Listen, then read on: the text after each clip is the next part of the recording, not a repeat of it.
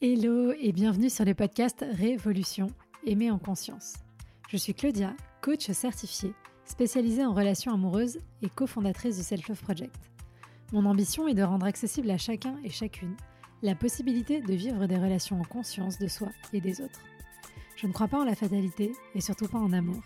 Et je pense que les relations se construisent et ne sont ni le fruit de la chance ni du destin. Il nous manque juste parfois les bons outils et compétences pour y arriver. Et ce sont justement ces outils pour reprendre le pouvoir sur ta vie amoureuse que je souhaite te transmettre au travers de ce podcast, que tu sois en post-rupture, à la recherche de l'amour ou déjà en relation. Faire évoluer ton rapport à toi pour révolutionner ta vie amoureuse. Tu peux aussi me retrouver sur Instagram, sur selfloveproject.fr pour encore plus de contenu. À très vite. Bonjour et bienvenue dans ce nouvel épisode du Power Monday. Aujourd'hui, on va se demander finalement comment est-ce qu'on se sent avec cette personne plutôt que de se demander est-ce que cette personne c'est l'homme ou la femme de ta vie?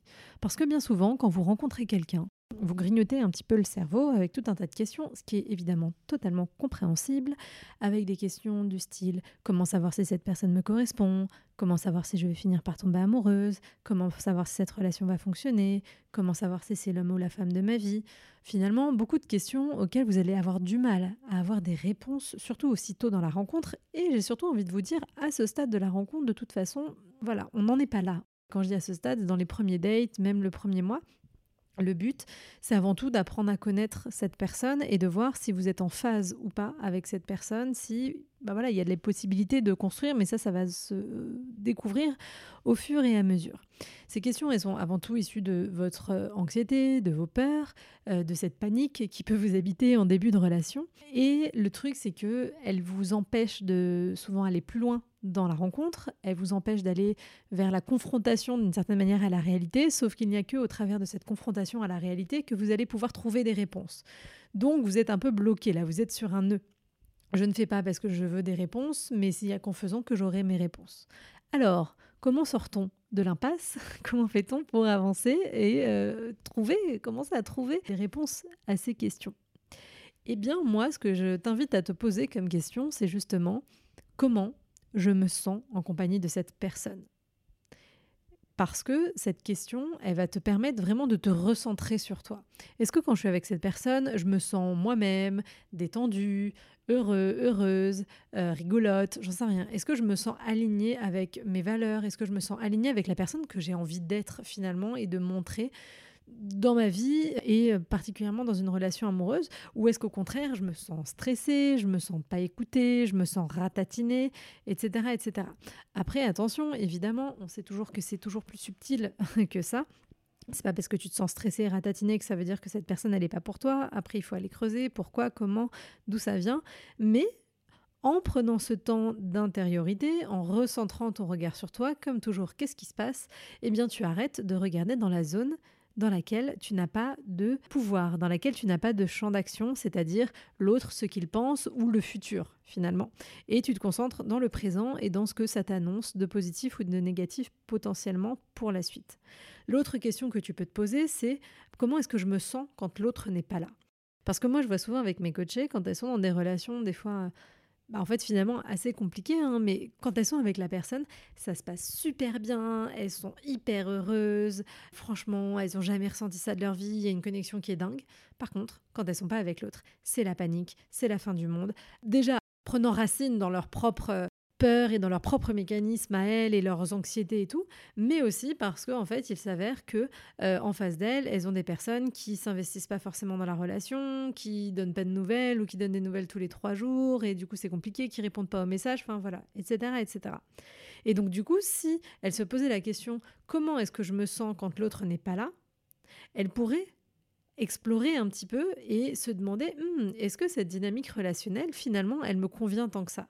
Si elle me convient pas, parce que j'en sais rien, l'autre ne m'appelle qu'une fois par semaine ou qu'on ne se voit qu'une fois tous les 15 jours, qu'est-ce que je peux faire? De mon côté Quel est mon champ d'action pour essayer de faire évoluer ça? Est-ce que je peux aller lui en parler? Enfin voilà, comment ça se passe? Et si jamais la réponse c'est bah, j'en ai déjà parlé, il n'y a rien qui change, bah, comme ça je peux me poser la question toujours, bon bah du coup qu'est-ce que je fais? Est-ce que je reste là-dedans ou est-ce que je m'en vais? Mais vous voyez, les questions qui sont tournées vers vous et vers des endroits où vous avez un champ de responsabilité et d'action, ce sont les seules questions qui vous donneront euh, des réponses concrètes et qui vous permettront d'évoluer. Je vous interdis pas de vous poser les autres parce que de toute façon ça ne sert à rien et que vous les poserez toujours et c'est OK. Mais voilà, on essaye de se recentrer sur l'essentiel. Sur la question aussi de comment je me sens quand l'autre n'est pas là, euh, voilà, il y a aussi beaucoup la question du manque. Il euh, faudrait presque faire un autre épisode là-dessus, mais bon, parlons-en ici puisque nous sommes là, ce n'est pas grave. La répétition en plus permet d'intégrer les choses plus facilement.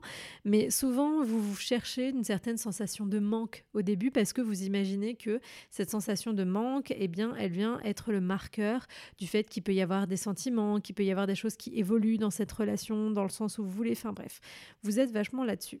Sauf que le manque, euh, c'est pas forcément un marqueur qu'une relation va fonctionner. Ça ne veut pas dire que c'est euh, l'évidence, que c'est l'homme ou la femme de votre vie. Ça ne veut pas dire que euh, vous avez forcément des sentiments pour cette personne. Souvent, la sensation de manque, mais je parle de la vraie sensation de manque physique où on a mal au bide, où vraiment on est tordu à cet endroit-là, c'est pas tellement du manque positif, c'est avant tout une manifestation anxieuse finalement.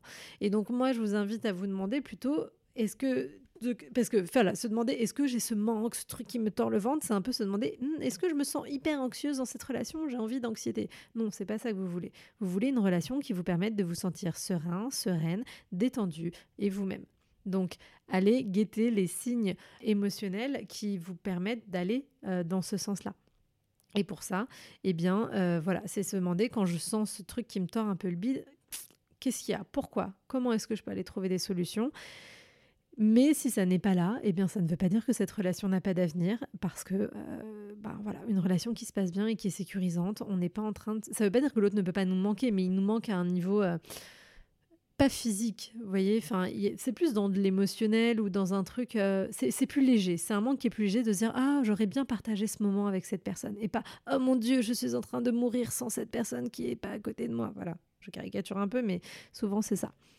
Donc voilà, on arrête de courir après la sensation de manque, on privilégie toujours la curiosité et les personnes qui déclenchent en nous un sentiment de sécurité. C'est mon topo du moment, mais je vous le redis parce que c'est important. On s'en fout qu'il aime le parapente comme vous, on s'en fout qu'il aime la salsa comme vous. Ce que vous voulez, c'est quelqu'un qui procure chez vous un sentiment de sécurité, un sentiment de sécurité donc quand vous êtes avec et quand vous n'êtes pas avec aussi, parce que ça c'est hyper, hyper important.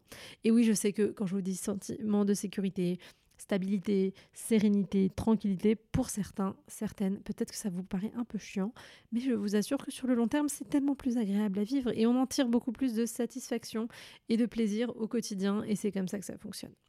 Voilà, j'espère que comme toujours, ça vous aura aidé à vous poser euh, les bonnes questions.